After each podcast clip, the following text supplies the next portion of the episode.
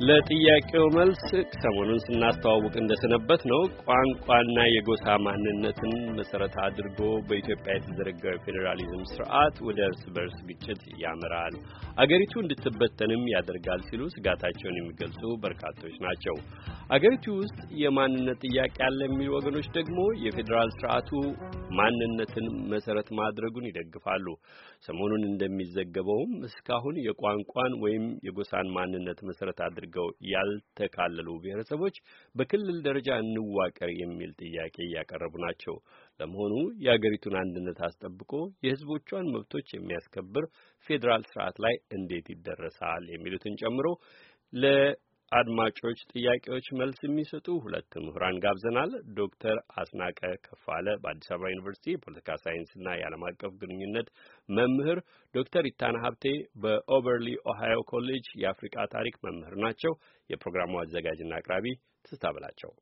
በጣም ነው የማመሰግናችሁ ዶክተር አስናቀ ከፋለ ከአዲስ አበባ ዩኒቨርሲቲ የፖለቲካ ሳይንስና ዓለም አቀፍ ግንኙነት መምህር፣ ዶክተር ኢታና ሀብቴ በኦሃዮ ኦበርሊን ኮሌጅ የአፍሪቃ ታሪክ መምህር፣ ቋንቋና የጎሳ ማንነትን መሰረት ያደረገ ፌዴራሊዝም ላይ ነው የምንወያየው። በአድማጮቼ ስም አመሰግናለሁ ሁለታችሁንም። እሺ መጀመሪያ እስቲ አሁን ሰሞኑን ያለውን በዚሁ በክልል ምስረታ ጉዳይ ሲዳማ ውስጥ የሚካሄደውን ግጭትና አመጽ በተመለከተ አመለካከታችሁን ልውሰድ። ከትላንት ጀምሮ አሁን እንግዲህ ወደ አስራ አንድ ሰው ሞቷል፣ ንብረት ወድሟል፣ የመንግስት መስሪያ ቤቶች ተቃጥለዋል። የሲዳማ ተወላጆች ያልሆኑ ሰዎች ንብረታቸው እየወደመ ነው በእሳት ቃጠሎ። የምርጫ ቦርድ ደግሞ አምስት ወር ስጡኝ ህዝበ ውሳኔውን እስከማካሄድ ብሎ ሮብ ለታ ጥያቄ አቅርቦ ነበረ። ነገር ግን በወጣቶች የሚመራው ተቃውሞ በሲዳማ ከተሞች ወደ አመፅ ተለውጧልና በዚህ ላይ እስቲ አመለካከታችሁን ልውሰድ። አስቀድሜ ዶክተር አስናቀ መቼም አሁን ዜናውን ከአንቺ የሰማሁት ግጭትና ሁከት እንደነበረ ትናንትና ከአንዳንድ ዜና ማሰራጫዎች ሰምቻለሁኝ። እንዲህ መሆን ያለበት አልመሰለኝም። የዚህ የክልል ጥያቄው የተብላላ ነው፣ ለብዙ ጊዜ የተነሳ ነው። አሁን ወደ ምርጫ ቦርድ ሚኒስቴር ይሰጠኝ የሚል ጥያቄ ነው ያቀረበው። የህዝበ ውሳኔ ጥያቄ እንግዲህ በአምስት ወር ውስጥ ህዝበ ውሳኔ ከተካሄደ በኋላ ውጤቱ ይፋ ሆኖ የክልል ምስረታው ተግባራዊ ይሆናል ተብሎ ነው የሚታሰበው እና የክልል ምስረታ ጥያቄ እንግዲህ በህገ መንግስቱ የተፈቀደ ነው። ጥያቄውን የሚያነሱ የተለያዩ የህብረተሰብ ክፍሎች አሉ፣ የፖለቲካ እንቅስቃሴዎች አሉ። በሲዳማ ብቻ ሳይሆን አሁን በሌሎችም በተለይ በደቡብ ክልል የክልል ምስረታ ጥያቄ ወደ ሁከትና ወደ ብጥብጥ ወደ ሰው ህይወት መጥፋት ማምራት አለበት አይመስለኝም። በጣም ያሳዝናል። ህግና ስርዓቱ ተከትሎ የሚሄዱ ነገር አስፈላጊ የሚሆነ የሚመስለኝ። ዶክተር ኢታና እንግዲህ ተመሳሳይ ጥያቄ ነው የማቀርብሎት። እሺ ትዝታ አመሰግናለሁ። በመጀመሪያ ለጠፋው ህይወት ለሲዳማ ወንድምና እህቶቻችን የጠፋውን ህይወት የተሰማኝን ሀዘን መግለጽ እወዳለሁ። በእውነቱ ከሆነ በዚህ ሰዓት አንድም ህይወት በዚህ ጉዳይ ላይ መጥፋት አልነበረበትም። ስለዚህ በጣም ነው ያዘንኩት። በጣም ነው የሚያሳዝነው። እንግዲህ የሲዳማ ህዝብ ይሄንን የራስ ገዝ ወይ ደግሞ ራስን የማስተዳደር የክልልነት ጥያቄ ማቅረብ ከጀመረ ዘመናት ተቆጥረዋል። ብዙ ዘመን የታገለበት ጉዳይ ነው። በዚሁ ሁኔታ እንግዲህ በተለያዩ የመንግስት እርምጃዎች ጥያቄው ወደኋላ እየተገፋ እየተንከባለለ ዛሬ የደረሰበት ሁኔታ ነው ያለው። ስለዚህ ህዝቡ ውስጥ በጣም የጠለቀ ቁስል እንዳለ ይታወቃል። በነገራችን ላይ ይሄ ጥያቄ ህገ መንግስታዊ ጥያቄ ነው። ህገ መንግስቱ የሚፈቅደው ጥያቄ ነው። ህገ መንግስቱ ላይ ተመስርቶ የዞኑ ህዝብ ለምክር ቤቱ ያስገባው ጥያቄ ተቀባይነት አግኝቶ ጸድቆ ወደ ምርጫ ቦርድ ከሄደ አንድ አመት አስቆጥሯል። በዚህ አንድ አመት ውስጥ ምርጫ ቦርድ ምንም አይነት መልስ መስጠት አልቻለም። መልስ መስጠት አለመቻል ብቻ ሳይሆን ባለፉት ሳምንታት አንድ መድረክ አዘጋጅቶ ምርጫ ቦርድ የፖለቲካ አቋም የመያዝ አዝማሚያ የሚያሳይ አይነት መድረክ ይዟል። ምርጫ ቦርድ የህብረ ብሔራዊ ፌዴራሊዝምን አመለካከት የሚቃወሙ ምሁራንን ሰብስቦ ህዝቡ ላይ የማይገባ comment ኦች እንዲሰጡ ተደርጓል። በተጨማሪ ጠቅላይ ሚኒስትሩ የማይገባ comment ና ዛቻ ፓርላማ ላይ አቅርበዋል። እነኚህ ሁሉ ምክንያቶች ተደማምረው ህዝቡን ወደ ወደማይገባ እርምጃ እንደገፉት ይገባኛል። ሆኖም ግን እዚህ ደረጃ ላይ ተደርሶ አንድም ህይወት መጥፋት ባልነበረበት ሰዓት ይሄ መድረሱ በጣም የሚያሳዝነው። አሁንም ደግሞ ተጨማሪ ህይወት እንዳይጠፋ ተጨማሪ ንብረት እንዳይጠፋ መንግስትም እጁን እንዲሰበስብ ህዝቡም መብቱን ወደኋላ በህጋዊ መንገዱ መግፋቱን እንዲቀጥልበት ብዬ ነው የምለው።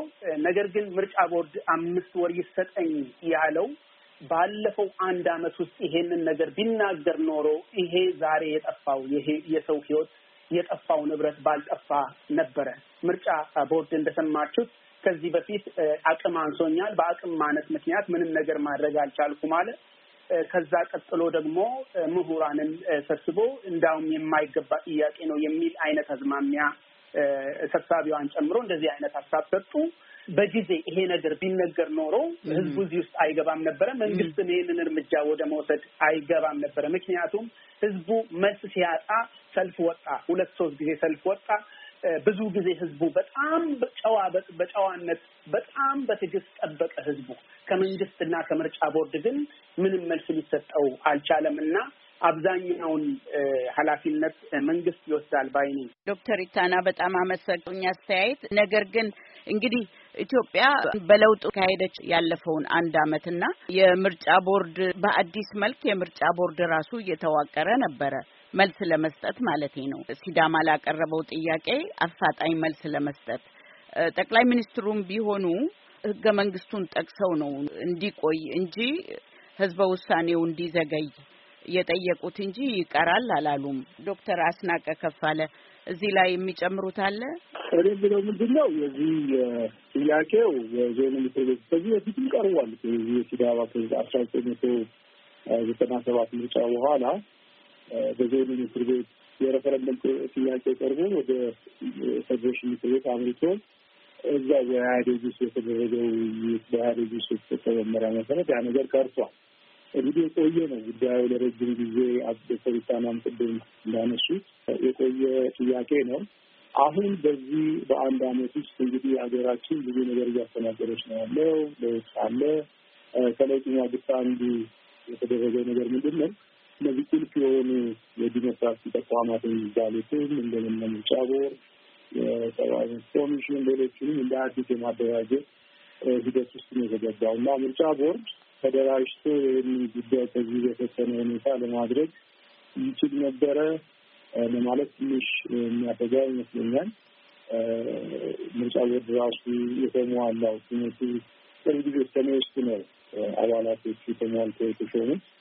አዋጆቹንም የማርቀቅና የምርጫ ቦርድ የሚሰራባቸውን አዋጆቹን እንደ አዲስ የማውጣት ሂደት ራሱ ቅርብ ጊዜ ነው እየተካሄደ ያለ። አሁን ሀገሪቱ ያለችበት የለውጥ ሂደት ፈጣን ነው፣ በጣም ፈጣን ነው። ብዙ አይነት የሲዳማ ብቻ ሳይሆን በተለያዩ አቅጣጫዎች ብዙ ጊዜ የቀረቡ ጥያቄዎች ይነሳሉ። እነዚህ ጥያቄዎችን የሚያነሱ ክፍሎች በአስቸኳይ መልስ ይፈልጋሉ።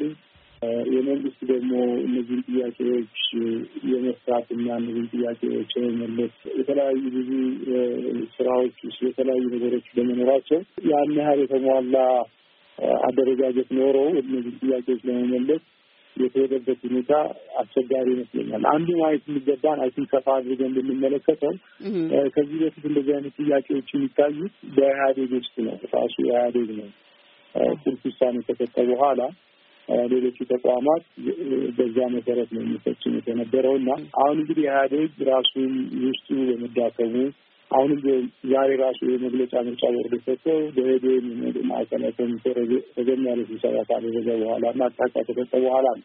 እነዚህ ሂደቶች አሉ። እንግዲህ የሲዳማን ስንመለከተው በህገ መንግስቱ መሰረት ሰፋ ያለ የህዝብ ድጋፍም ያለው እንቅስቃሴ ነው። የጊዜው ዛሬ ይሁን ከአምስት ወር በኋላ ይሁን የሚል ጊዜ መቼ ነው እንጂ ሂደቱ እየቀጠለ ነው ያለው። ክልል መሆኑ የሚቀር ነገር አይመስለኝም። በዚህ ጊዜ የሰው ህይወት አንድ ሰው ጠፋ ማለት በጣም ብዙ ሰው ነው። ብዙ ሰው ቆስሏል ማለት ነው። ንብረት የመንግስት ንብረት ራሱ የህዝቡ ንብረት ነው የሚሆነው ተቃጠሉ። ሌሎችም ቤቶችን መኖሪያ ቤቶችን ተቃጥለዋል፣ ብዙ ጉዳት ደርሷል ነው የሚባለው እና ይህ በጣም የሚያሳዝን ነው። ለሟቾች ለቤተሰቦቻቸው እጅግ መሪ የሆነ ሀዘን ነው የሚሆነው። መረጋጋትና ይህ ነገር እዚህ የሚመሩ ሰዎችም ለቆም ብለው አስበው ወደ መረጋጋት ሲሄድ የክልሉ ጥያቄ በአሰራሩ ሂደት ተከትሎ ነጻ ወርድ አምስት ወር ነው ያለው። እንግዲህ በአምስት ወር ውስጥ በሚያዘጋጀው ውሳኔ መሰረት ነገሮቹ የሚያልቁ ይመስለኛል እና እንግዲህ አመራሮችን ይህንን ግንዛቤ ወስደው ህዝቡን ወደ ማረጋጋት ሊገቡ የተሻለ ነው ለማለት ነው።